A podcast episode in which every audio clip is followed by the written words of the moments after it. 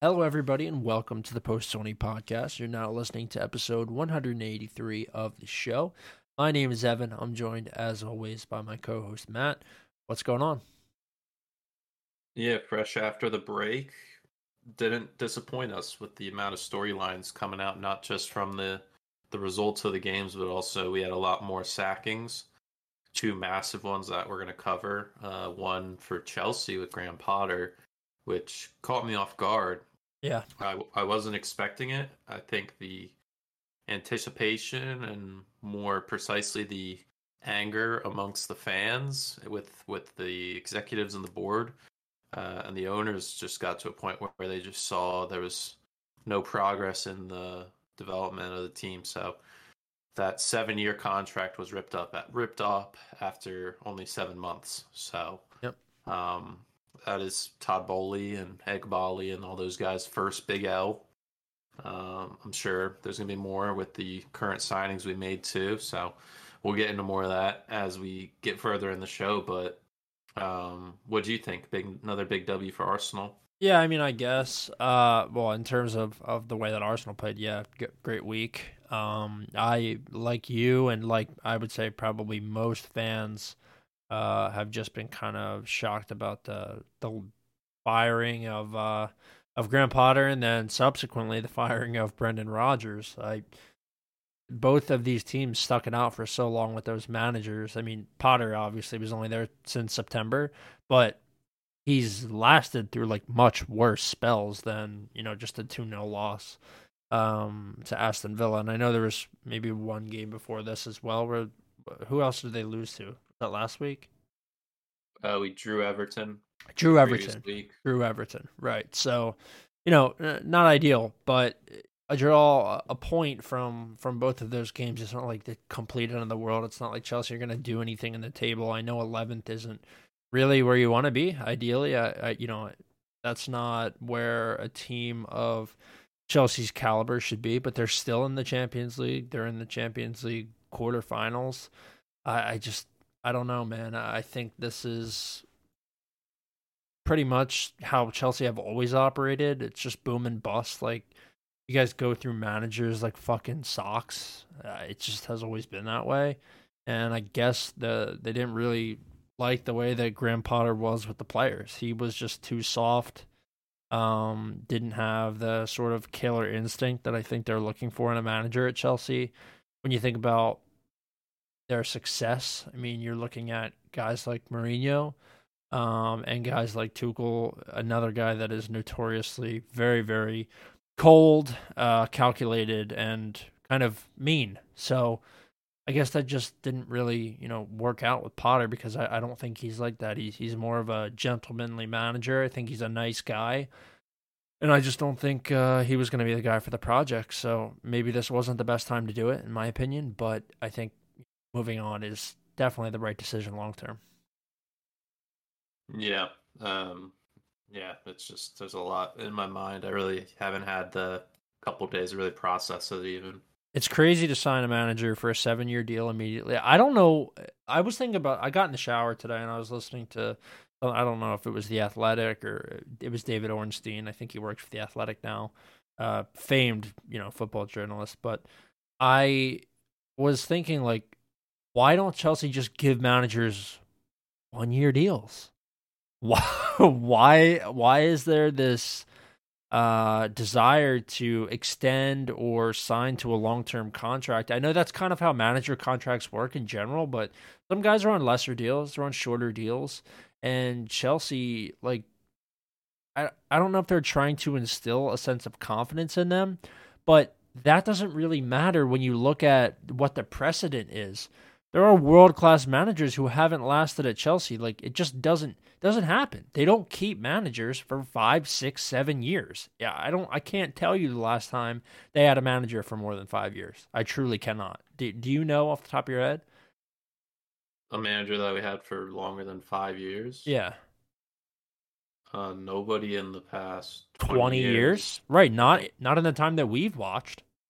I think maybe Mourinho's first stint if I had to guess off the top of my head, I think that would be the longest. And right.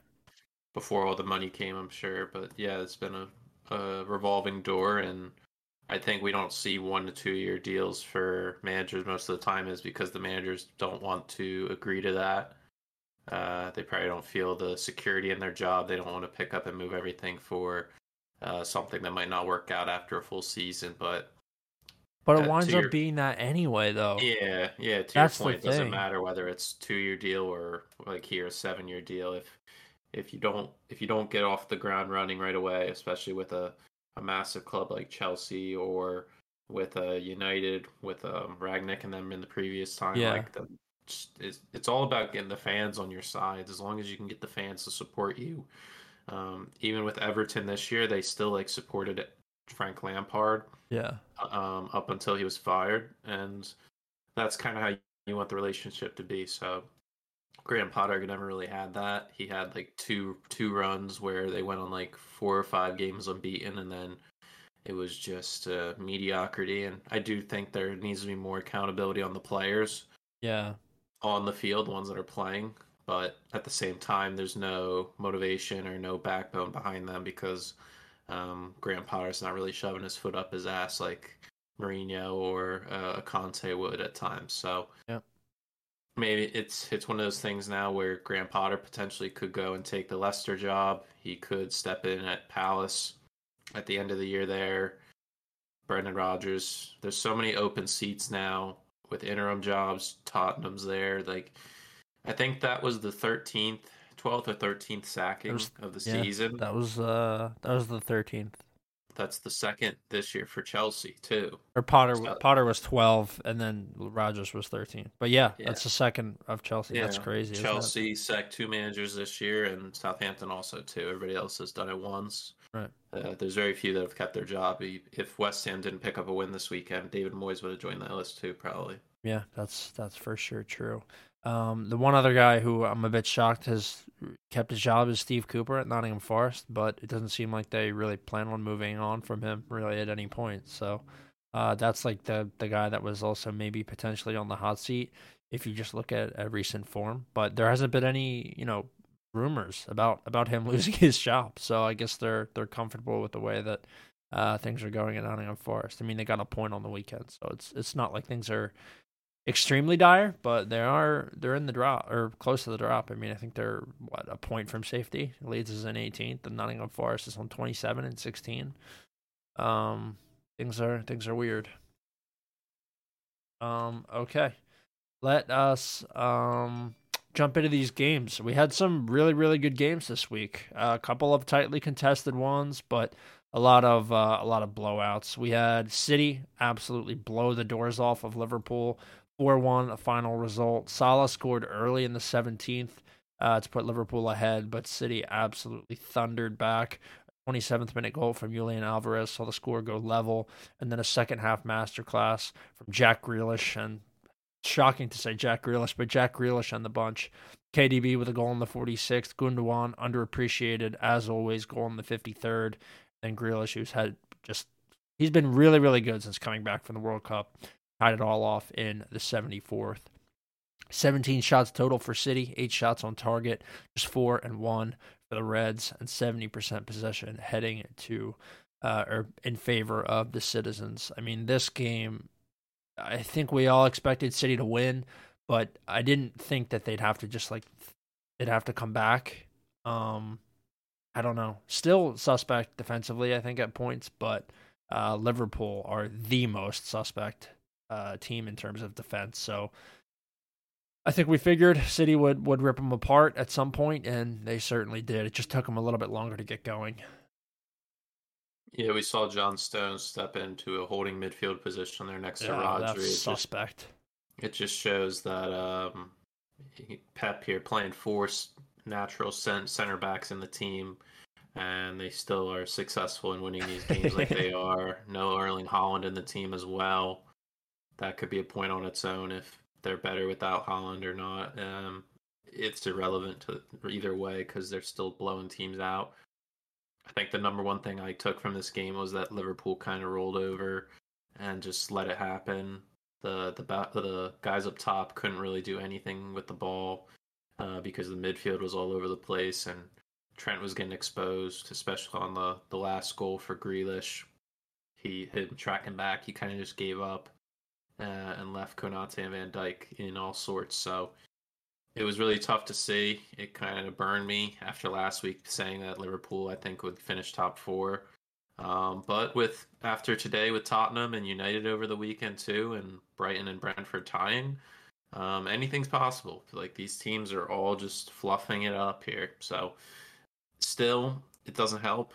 Um, even when Salah scored the first goal, I still felt like Man City was in control of the game and never really had to worry about it. So it's tough scenes. Hopefully that carries over to tomorrow when Chelsea hosts Liverpool. But um, it seems like it doesn't matter what happened in the previous game because uh, something different can happen on the day. That's absolutely right. Okay, let's move on to Bournemouth to Fulham 1. Despite going ahead in the 16th minute uh, with an Andreas Pereira goal, Bournemouth Thunder back two goals, one from Marcus Tavernier and one from Solanke absolutely wonderful second half effort in a time where you truly need everybody to step up uh, in this relegation battle. Bournemouth earn three points. I mean, what do you think about this one? I thought I thought the two goals that they scored um, were. I mean, the first goal from Tavernier was unreal. That was a complete screamer. Uh, he just cut it onto his left foot and just ripped it over Leno uh, right into the far corner. They only had like 40 minutes after that, but they managed to eke one out. Uh, it was kind of a sweaty, like, but he he bundled it over a little bit, uh, the line with Solanke, but you'll take three points. I mean, I, I thought this was a really convincing performance uh, from Bournemouth just in terms of grit. Uh, we know they don't necessarily play beautiful, gritty football, or beautiful football, but it's certainly gritty. Oh yeah, the, the two goals Bournemouth scored couldn't be more opposite of each other. I know. Tavernier with the goal of the week probably probably end up being goal of the month for April. I would easily say, and the Solanke one just came down to pure will and wanting it more. Uh, he just butting it in right with in front of Robinson and and Leno on the ground. Tim Ream there as well. So I thought watching the first half, Fulham was in control, good possession. They couldn't really get their fullbacks up high enough Antonee Robinson the first half had an absolute laser off the crossbar that could have made it 2 0 at the time. But uh, Bournemouth at times stretched out their attack and pressed the back line a little bit more. It got them some early chances, or sorry, late chances in the first half. And I think Gary O'Neill encouraged that type of press in the second half, and we saw what it did. The whole second half, Bournemouth were really in there. Fulham just packing it in and really hoping for the result to hold in their favor. But that that that late or sorry that early goal in the second half from Tavernier really was a a massive motivation boost for Bournemouth and the home fans to get behind the team. So uh, I I think this keeps going with our feeling on Fulham are free falling a bit now. They lost all their form. They're on a massive uh, three game losing streak now, which is the worst in the league compared to everybody in their last three and four straight with a without a win. So they're they're plummeting down the table. Um, obviously not past Chelsea yet uh, we can't get out of our own way yet there, but still losing to Bournemouth here is very bad. Um, in your in kind of in completing your full season and trying to make it a positive, but for Bournemouth, it's massive. It gets them out of the drop zone. Three points at this stage is critical, and they need to start stringing more points together now to get some get a bit of a train going and get further away from all the carnage happening at the bottom end. Yeah, not a lot of time left. They've got to really figure it out and just buckle down, uh, kind of like we saw Everton do today. It's like you said, it is a it's a tr- massive train crash down there, and you you want to try and get away as fast as you can, get as far away as possible. So we'll have to see how all that pans out in the next couple weeks. Let's move on uh, to another team scrapping, maybe even two teams scrapping in the relegation battle. Nottingham Forest one, Wolves one. Uh, Nottingham Forest go ahead in the 38th minute lovely bit of uh, finishing from Brennan Johnson. Just really, really well timed. This guy, I've sung his praises over the past, you know, probably six weeks at this point. Uh, seems to be really, really good. Uh, he he just let it bounce. The ball got played in um, by John or by Gibbs White, and uh, he just let it bounce one time. Fired a low shot right past Sá. Uh, pretty tight angle, but a really, really good finish from him. Uh, and then late on, I believe it was the 83rd minute, so the dying embers of the match, Daniel Podence, uh, he scored. It was their first shot on target. uh, Max Kilman looped across across the box, and Costa kind of just teed it up for uh, Neto right on the edge. His effort was blocked, but Podence scored, dragged it right past Felipe. 1 1 final score. Really, really just like I don't know. It's another like grindy result for Wolves. I have such a tough time like handicapping them. Uh, when I bet on them to win, they just don't show up until like the 70th minute, and that was kind of how it was in this one. They they really probably could have taken three points from this one. They could have also taken zero points. Nobody truly could ever give you an answer because Nottingham Forest outplayed them. But in that final 10 minutes, Wolves just looked like a much better team, in my opinion. Yeah, another game that was going in my favor until the end, as you right. mentioned. Wolves, with their only shot on target registered in the game, goes in off a shoddy re or shoddy deflection off a block shot, and it just fell perfectly for Podence there. And it is what it is. That's what happens sometimes at these lower lower table matches. Just a bit of fortune, and it goes in your favor and changes the whole uh, the whole momentum on the game and the results. So tough scenes for Forest at home. Really needed the three points there. Would have given them up to would have gotten them up to to 13th place. Uh, what was that? They'd be four three points above the drop instead of just one at this stage. Yep. Um, and more importantly, so because they have one of the worst goal differentials, so they need to start picking up points if they don't want to get into a, a technical issue there when it comes to the end of the season. But yeah, uh, Johnson was a doubt going into this game, just like last week he was, and um, was a major factor in both. Gibbs White getting the higher rating here on my screen with the website I'm using, but yeah, Wolves, like you mentioned, it's like they're hard to read. There's not really much going on there, and that's the only problem with them. We know they have the talent. We saw Podence, you mentioned off the bench, as well as Neto, and those guys are major game changers, as we saw here and multiple times throughout this season and last. So it it was one of those games where you mentioned it could have gone either way, and they have to split the points and just ugly, ugly fashion. a way to end it. Yeah, for sure. Okay, let's move on to the next one. Crystal Palace two, Leicester City one. Another come from behind uh, finish here. Saw a couple of them this week. 2 1 final score. Palace with 31 shots, nine of those falling on target. They really showed up for Big Roy Hodgson uh, the old man, who I've said many times now, probably should be in a grave by now, uh, just exhumed and I don't know. The guys really played. I mean, Palace actually looked good. Uh, we saw Olise, we saw Eze.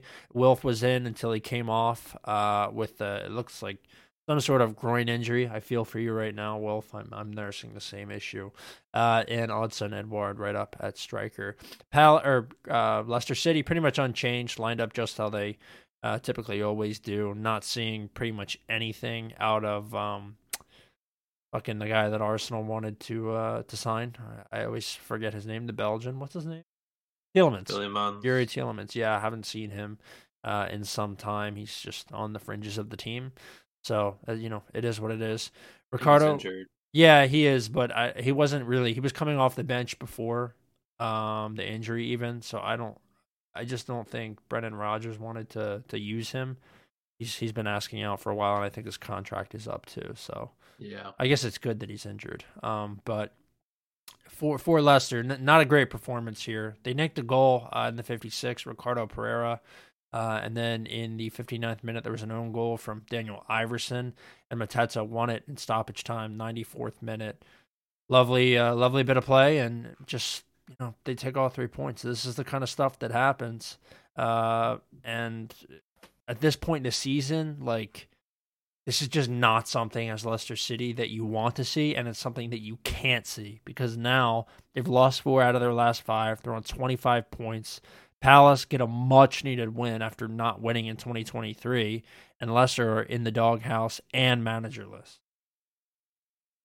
Yeah, it's crazy. This is their first win, and they're still in 12th position, the highest of all the drama down there. But yeah, the manager mounts was real here. I thought out of all the teams in this scrap for relegation, Palace played the best. 31 total shots. Um, total was at nine on target. Yeah. The best thing we saw was Eze started. Uh, Vieira towards the end didn't really start him at all. Really limited his minutes, which was interesting. I don't know why, but um, him and Olise on that right side were super dangerous. Uh, Christensen and Barnes couldn't contain their creativity on that side. Edouard did a good shift up top. As you mentioned, unfortunate non-contact injury there with Zaha. Uh, but Ayew came off the bench and was a major impact with that winner with the last kick of the game into Mateta on the spin, and it was perfect for uh, to end a great day for a return of an old manager there. So perfect result for them. Leicester, where do they go from here? Um, potentially, do they sign a manager to close out the year who's willing to do it? I think the the main name I heard was Rafa Benitez. Um, I don't know how that's going to help, but they just need somebody that can change up the tactics and really change up how they've been playing because they played the same way every single game. Uh, they don't change their tactics to who they're playing. It's always the same, similar to how Arsenal and City play. They they play their ball no matter who it is. But you're in a position now where you just have to find a way to get points no matter what. We saw this with West Ham over the weekend, getting a, getting a goal and then just locking it down. We saw it with Everton today, doing everything they could against Spurs. So they need somebody to come in, not put their total thumb uh, fingerprint on the team. Just find a way to get things done with those players that you have now, uh, and then rework things in the summer. So we'll see where they go from here. I think they play tomorrow against Villa, which is yep. going to be really tough. But uh, especially with Unai Emery, I think since since Unai's appointment, compared to all the teams in the league from that point on, if you made the table, uh, Aston Villa would be in third place. So he is loving life right now with Villa. Yeah. Um. Okay. Well, we're gonna jump into Arsenal four, Leeds United one. But what I am going to do, since I haven't been switching it back and forth, is I'll take the first half of the games and then I'll give you the second half of the game. There'll be five left after this one. That's how I'll switch it off. Uh, Arsenal four, Leeds United one absolute fucking masterclass. Um, didn't necessarily expect it to be this high scoring, and I think we'd score four. But Leeds, their their lineup was so bad. They left, you know, a majority of their what I would say good players on the bench. Uh, Georginio Rutter is a guy that I I think is good. I McKennie obviously I'm very fond of. Uh, Bamford is probably their best option up there. They're missing uh, Adams right now, which is a huge loss. So it was BA up top, uh, Aaronson. That's not that's not his native position. He probably shouldn't be playing striker, but that's where he was. Uh, Neeson was in there. He was actually the guy that got there. Or Kristensen was their only guy uh, to score in this one. He scored in the 76th. But as for Arsenal, uh, really, really dominant. Jesus drew a pen in the 35th, then converted it, scored in the 55th. Uh, ben White scored in the 47th. Uh, it's his second Premier League goal. Actually, probably could have had two in this game.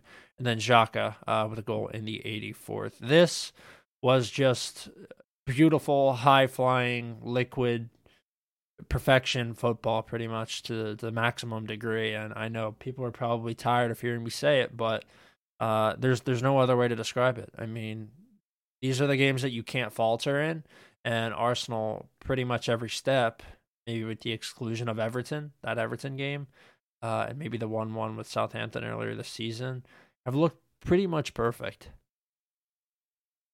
Yeah, it's a perfect return for Jesus playing playing those 60 minutes and earning the brace. The, the penalty you could say was a little soft, but Ailing committing himself into trying to stretch for it um, played himself a bit. Yeah, the the lineup here really it's told bad. us that that they're just that Gracia is going all in on tomorrow's match. A massive six pointer hosting Forest. Uh, couldn't ask for a better situation playing Forest uh, when they have to travel. So they're definitely going to be playing all those guys, as you mentioned, that were on the bench. Rodrigo is going to be a massive guy for them if they want to succeed and get out of the drop here. They currently are in 18th on 26 points, one point out of the of safety.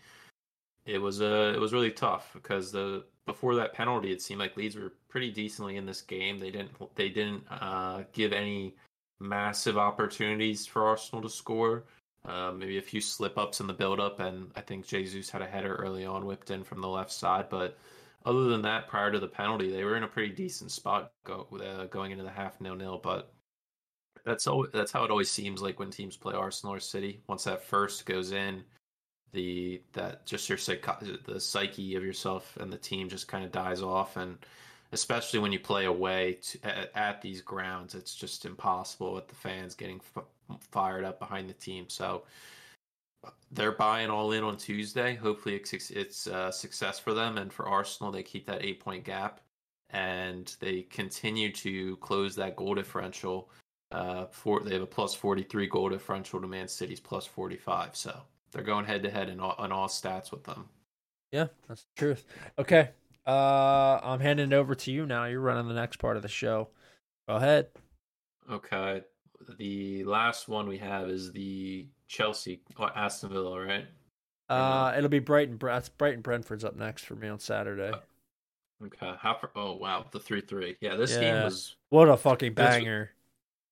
It was a game that we didn't really see coming in the fashion no. it did. I think a draw is something that t- people definitely could have saw seen or or uh, gotten behind, but three three with two teams that have been pretty decent on the back end uh, when it comes to defense, letting up these goals in a quick succession like this was kind of alarming in a way.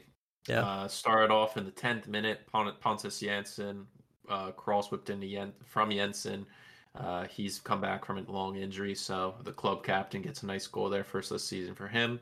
Replied in the 21st minute, Jason Steele, the goalkeeper, with a long ball straight up the gut of the Brentford defense. bounce once, and Mitoma chips Raya in no, in no man's land. Equalizes. No more than 10 seconds later, uh, off a bad bad throw and play for Brighton, Ivan Toney gets the ball laced in him up front, bangs it in, back in the lead. Brighton again fighting back to come from behind again. Uh, Solly March assisting Danny Welbeck, his third of the season there, header down in the bottom left corner. Uh, we go into the half 2 2 at the Amex. We come out, another set piece goal for Brentford. This time, Ethan Pinnock assisted by Mbeumo again. And then we didn't see another goal until the 90th minute controversial handball by Aaron Hickey uh, sticks his arm out to block the, the chance from the from the Brentford player or for the Brighton player, and then uh, Mac Allister steps up and buries it top corner to end the game three three. So yep. massive implications when it comes to Europe. This was a big opening for Chelsea and Villa afterwards, and it, both teams are tied on 43 points, both in sixth place, but Brighton have two games in hand on Brentford. Yep.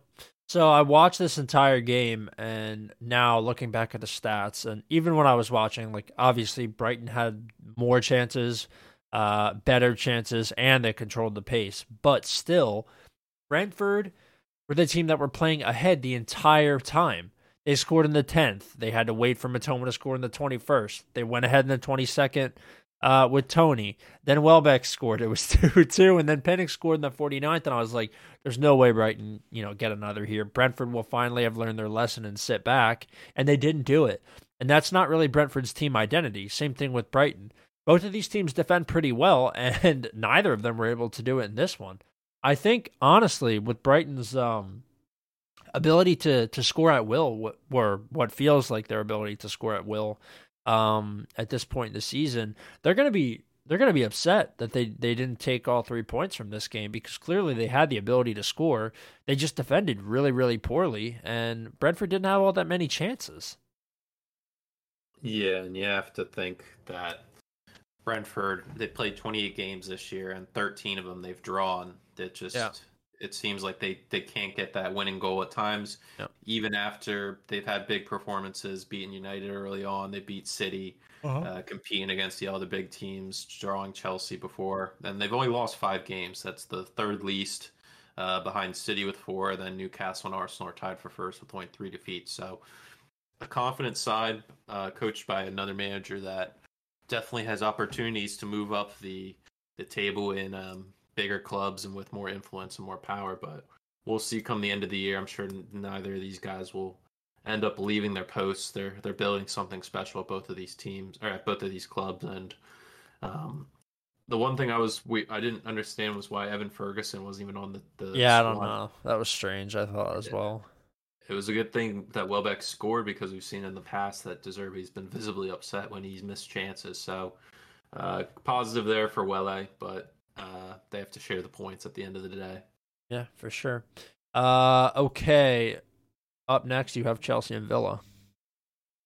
Yeah, something that is, uh, I don't know. It's just it was a Graham Potter getting sacked after it is positive if you want to think about it, but the when you look at this performance, it was just it, it compared to how we played against them the first time. Villa definitely deserved something out of the last time where um, Mason Mount scored a brace, the first from a weird flub clearance from Mings, and then a absolute banging free kick goal on the second from Mount as well. But this time we started with Mudryk up front. He missed an absolute sitter.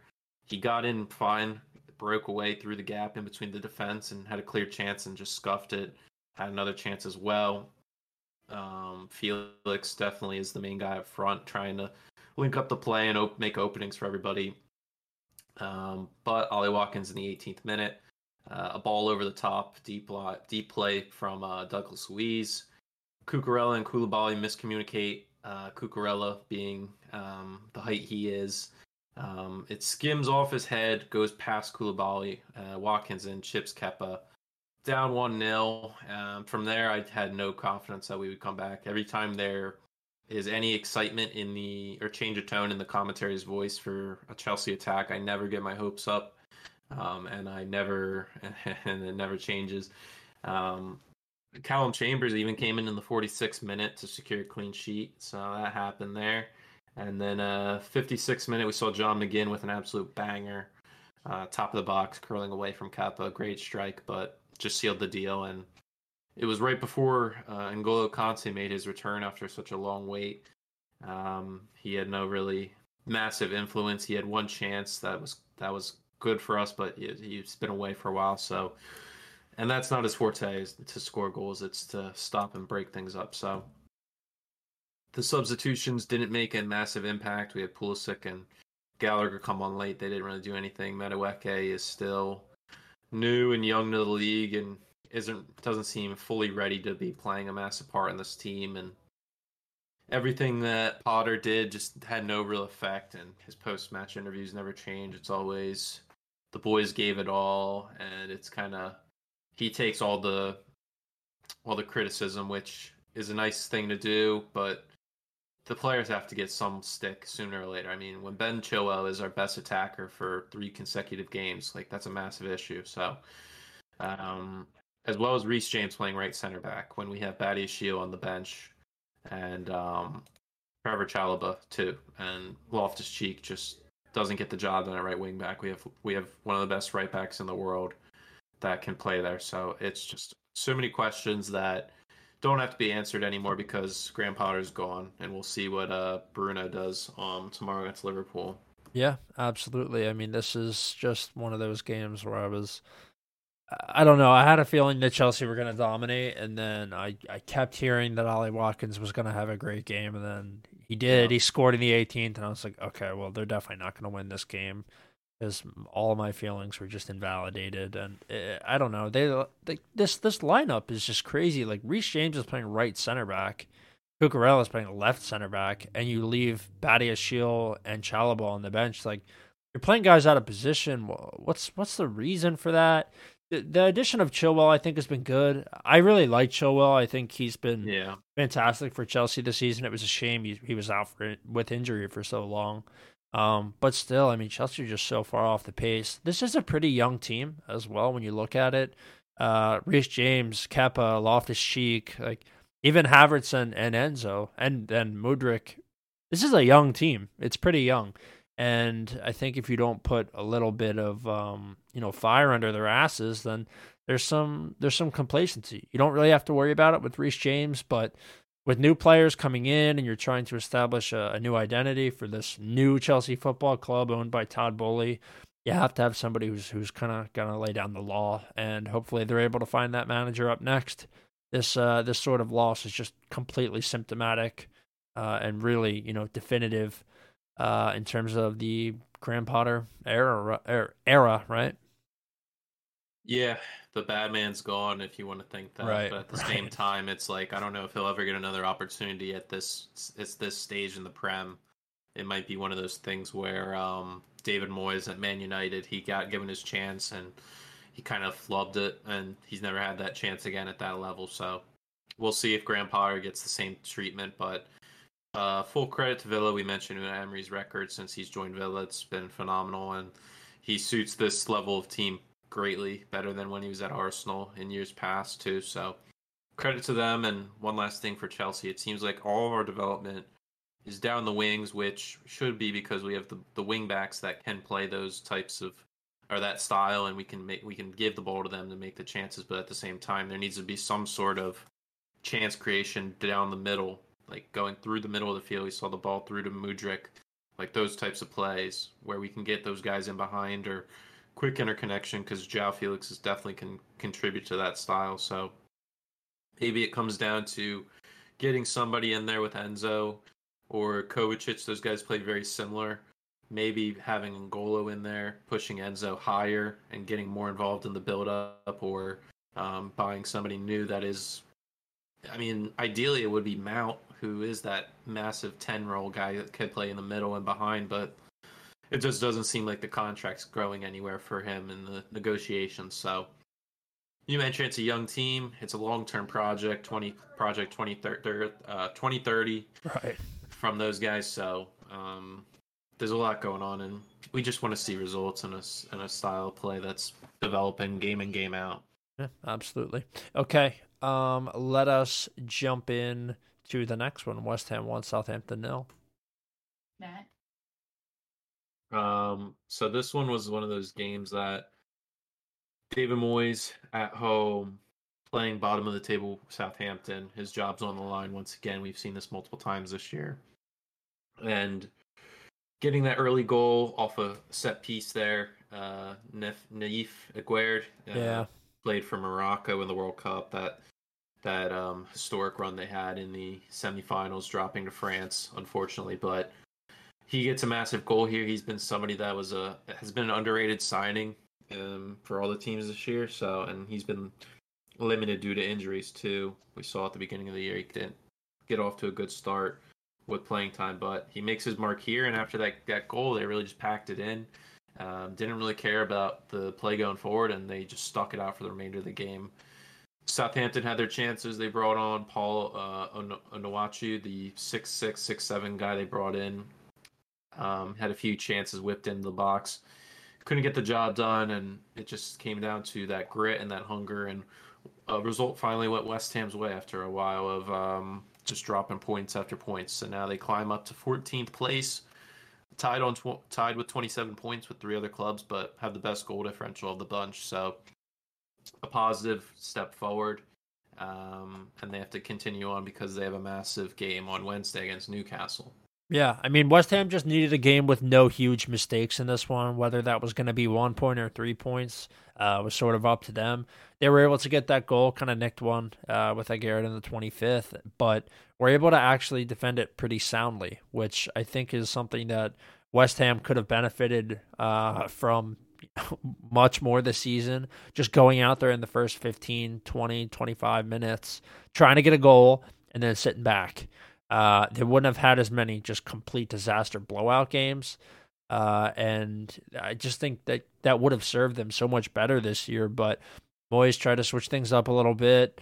Uh, they didn't change the team around all that much, but they just tried a, a different style of football, and it didn't necessarily work. So while this is kind of flat to watch, uh, it's going to be effective, you know, coming down the stretch. And this is what you need, regardless of whether we enjoy watching it or not. Doesn't really matter. You're, you know, you're trying to stay up, and this is the kind of game that they they have to play in the next six or seven weeks uh, to make sure that you know they're not playing in the championship next year. Yeah, we're past the point for all these teams in this area where they're gonna they're gonna go for more after one. It's they're just gonna pack it in and just Yeah. hope it's enough and play on the counter for the maybe to bag a second. So, like you mentioned, it's not gonna be the prettiest to close out the year for a lot of these games, but still, it's it's gonna be exciting. We saw even today with Everton Spurs. We'll get to in a minute. Yeah, what a banger. Uh, okay, Newcastle two, Manchester United nil. A game that I, th- I definitely saw coming. I, I thought that United was going to drop points here on this run without Casemiro. Yeah. Uh, and we did. It was a massive impact here. Newcastle was the the Geordies were were jumping, and it was it was enjoyable to watch to see those boys get a result, especially after dropping the the League Cup final against United in the reverse uh, scoreline here, going the opposite way for both teams. So it started off with nothing in the first half, multiple chances going their way. Um, Newcastle controlled most of the tempo. Uh, United with Weghorst, I think he totaled 10 total touches in his time in the match, which from your lead man up top is is not I don't know, his lone move has been literally pointless. I mean, the guy works really hard and you love his effort, but his contributions in any games that matter is literally nothing. Like Martial would do better if he was starting there. So yeah. interesting to see Ten Hag stick by his man. We saw the first the the first goal go in. Joe Willock, uh, ball whipped in from the right. Saint Maximin nods it back. Joe Willock three yards away nods it in. Uh, he's picking up that form we saw last season um, and the year before him going that big goal goal uh, stretch uh, and got the place absolutely jumping. Massive sub in the 80th minute. Isak comes off from Callum Wilson. Callum Wilson bags a goal in the 88th to secure the victory, assisted by Trippier. You saw what it meant to him.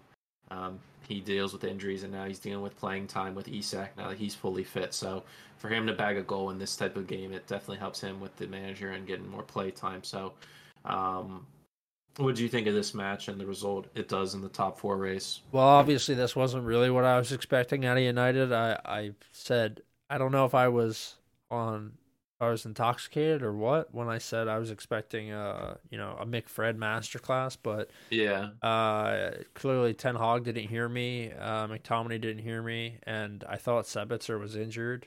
He's not. Yeah. So I mean, I, I don't know. I was just fucking way off on this one. Uh, and United, I also said Rashford was going to keep up his pace, but that motherfucker could not cope with Newcastle.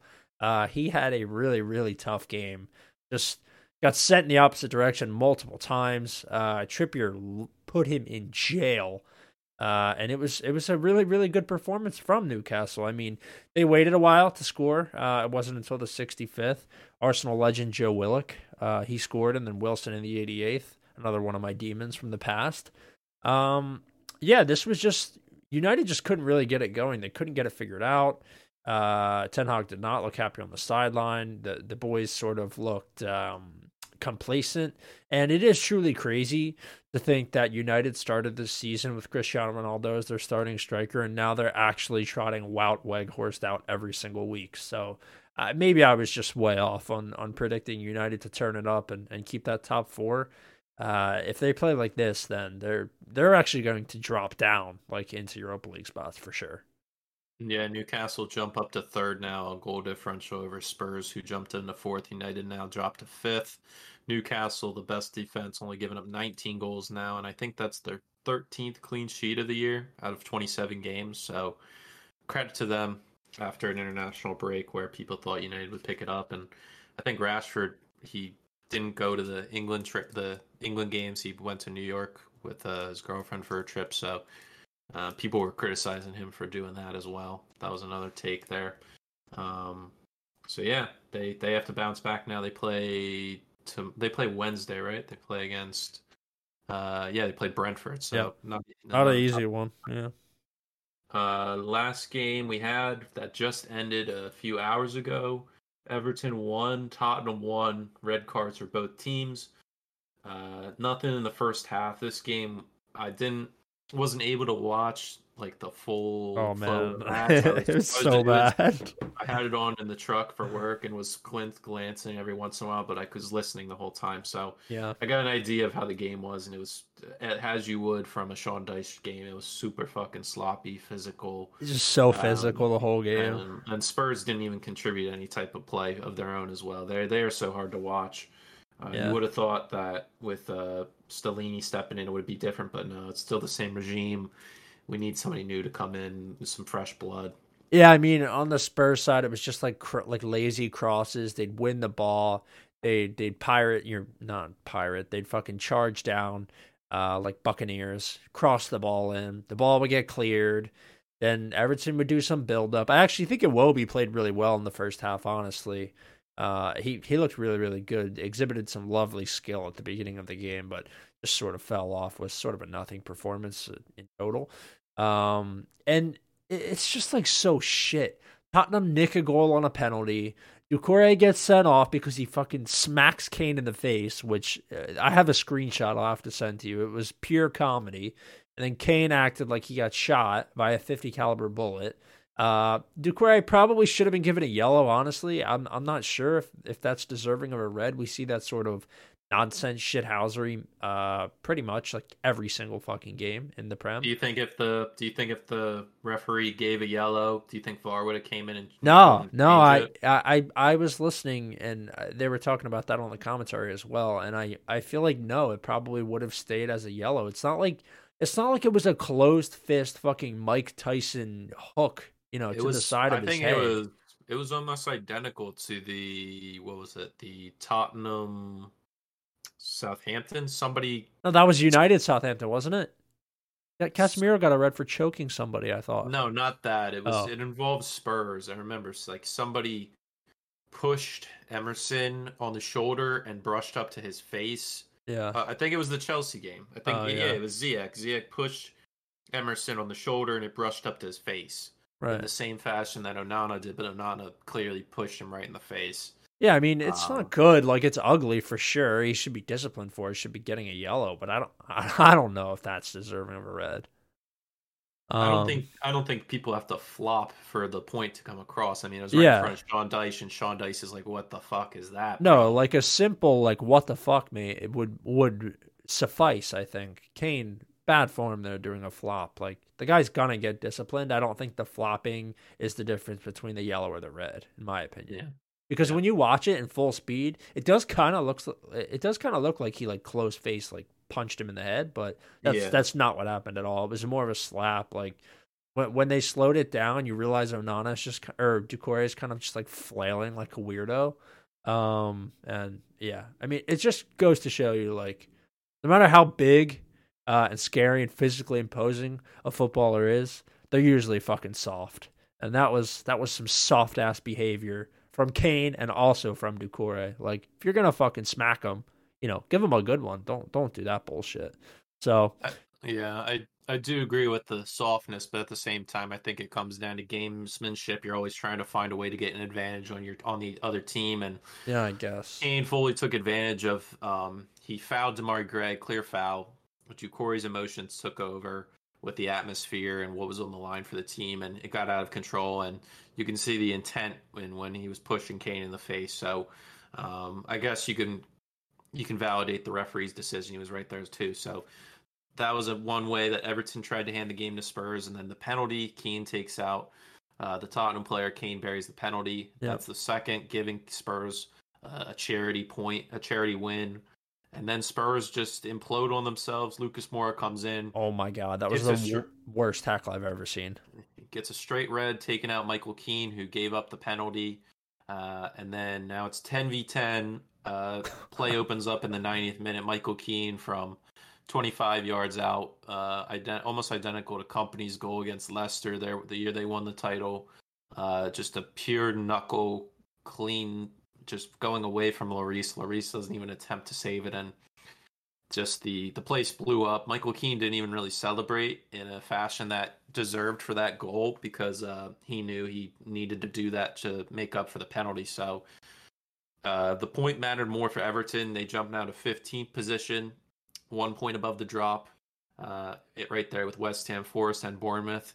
Um, but yeah, this is. Uh, I think the bigger story is just Spurs and how there's no there's no like focus. There's no identity to their play. I mean, the, the it's one one, and in the ninth minute, they're still trying to build out of the back Yep. with seven Everton players in within 25 yards of their goal. I mean, The ball got like nearly nicked and scored like four mm. separate times the last. Tom 10 Davies minutes. almost blocked it off a know. Lloris clearance. That would have been the most embarrassing way to lose a game. Yeah, uh, Lloris is so bad too. This is just one of those games that I watched in the last like I watched the whole game. I fell asleep for like 10 minutes at the beginning of the first half, but um watching this unfold at the end, like I was just sitting in my bed giggling, dude. I was chuckling because I sent a text to Kyle um and he was like after the red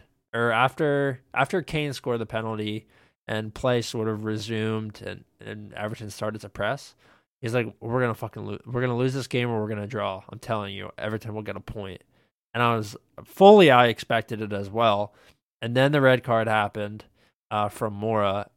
Sanchez was on, and then Moura did that. And I was just like, he's right, dude. Somehow they're gonna nick a goal, and it like five minutes later, fucking Keane scored. Great goal, by the way. I'll I'll be honest, that was a great finish. But man, Tottenham are just such a fucking shambles, aren't they? It's crazy. Yeah, but the I think the sad part is like everybody else around them is fluffing it too. Yeah. The only, pro- the only problem is the only problem is all those teams below them have two or three games in hand on them.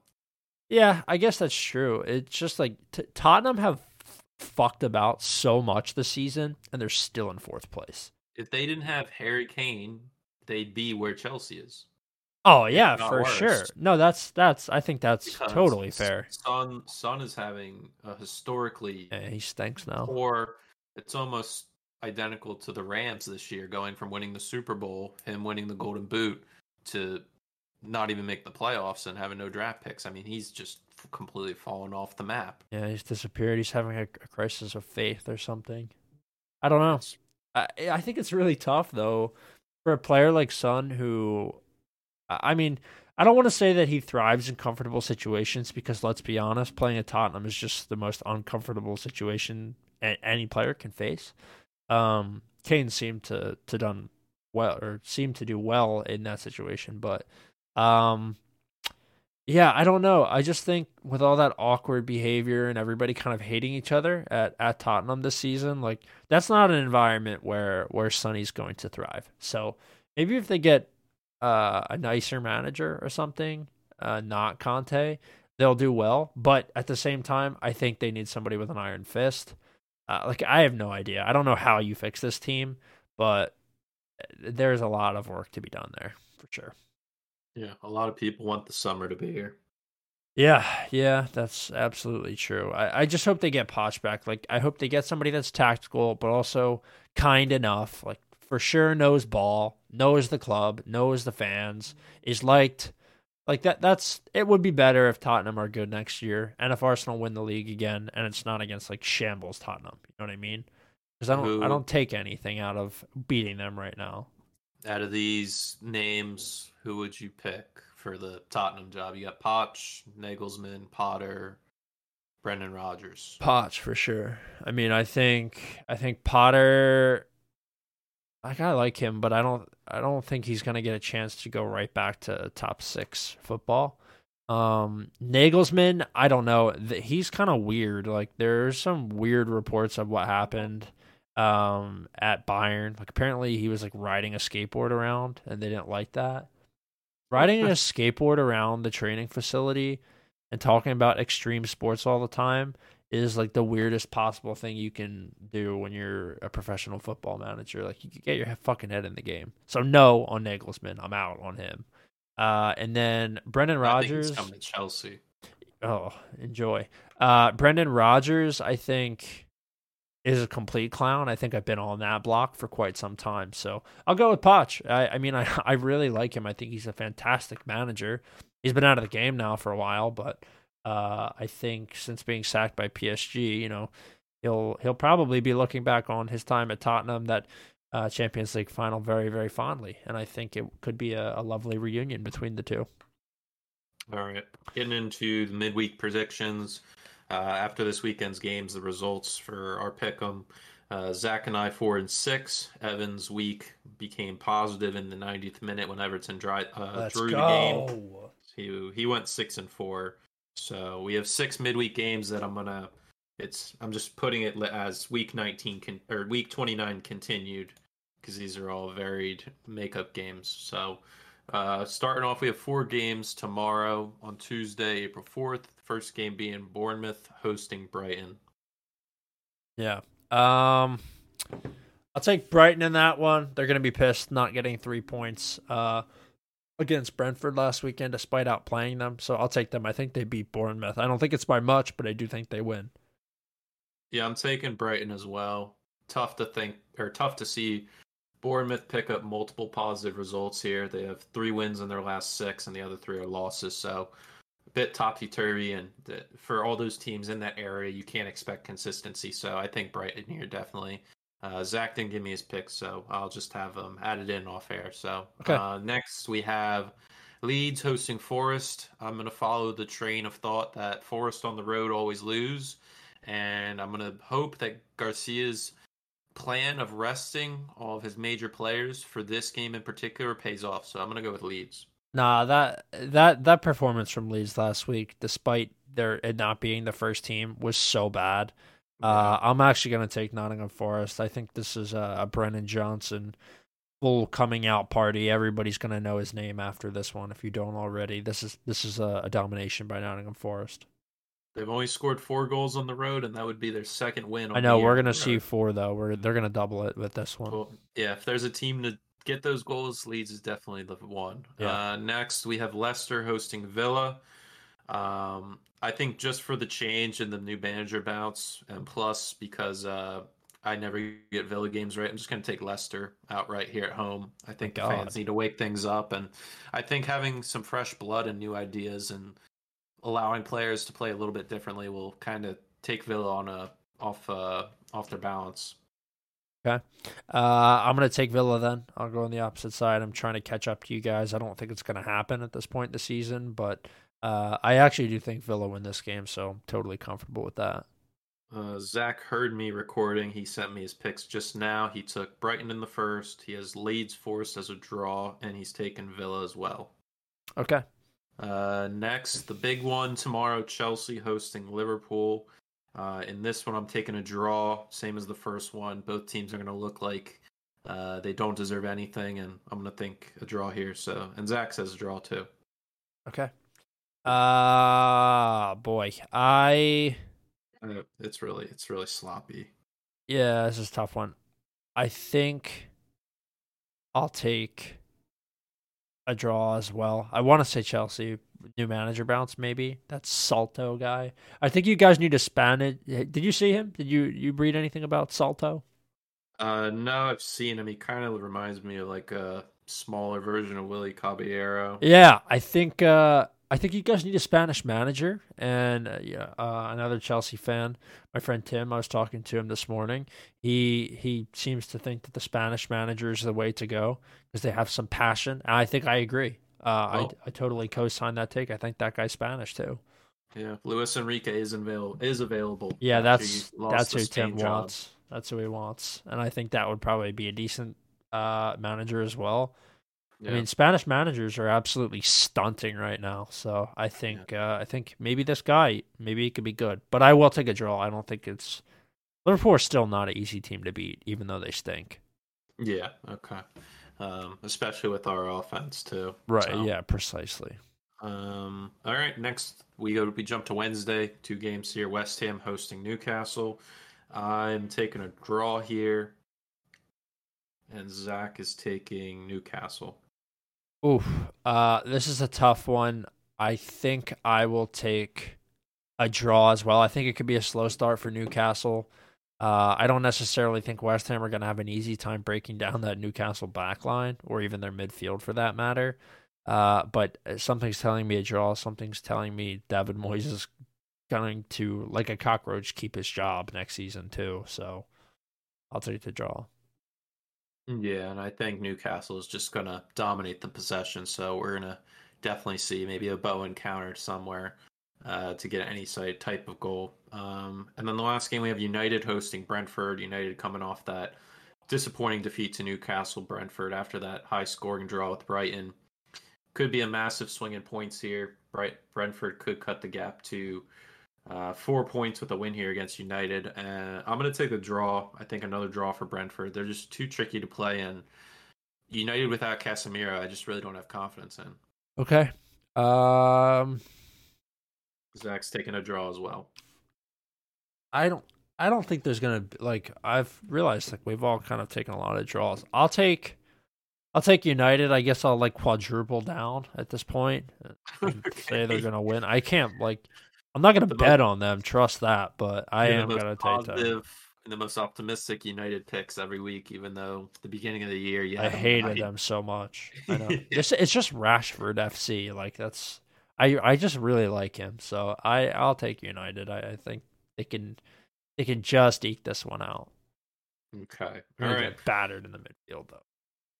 Uh, yep, that concludes right at an hour. We're closing yep. that out. There will be a special edition episode tomorrow. That's Evan right. going to be recording a Tottenham special with uh, Kyle, uh, a big diehard Spurs fan. Yep. So that's going to be an interesting video or podcast. I can't wait to listen to that. And then Evan's going to be away midweek, so it's going to be me and Zach. I think Thursday. Yep. We're going to come and recap the midweek results. Hopefully positive results for our, our clubs in Chelsea and United. And then we're going to get into the, the next weekend's fixtures, which a lot of big ones. We have Liverpool, Arsenal, uh, Tottenham, mm. Brighton, as well as Man City, Southampton in there too. Might be another 9 0 or potentially.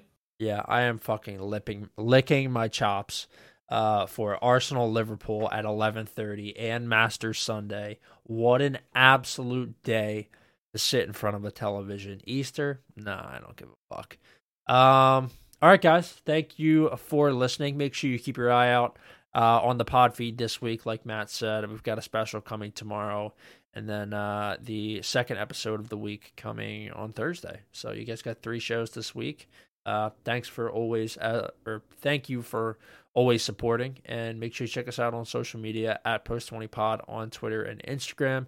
You can also find all past episodes of the show on SoundCloud, Spotify, and Apple Podcast. Matt, thanks for joining me tonight. Thank yep. you guys for listening, and we'll see you all, uh, I guess, tomorrow.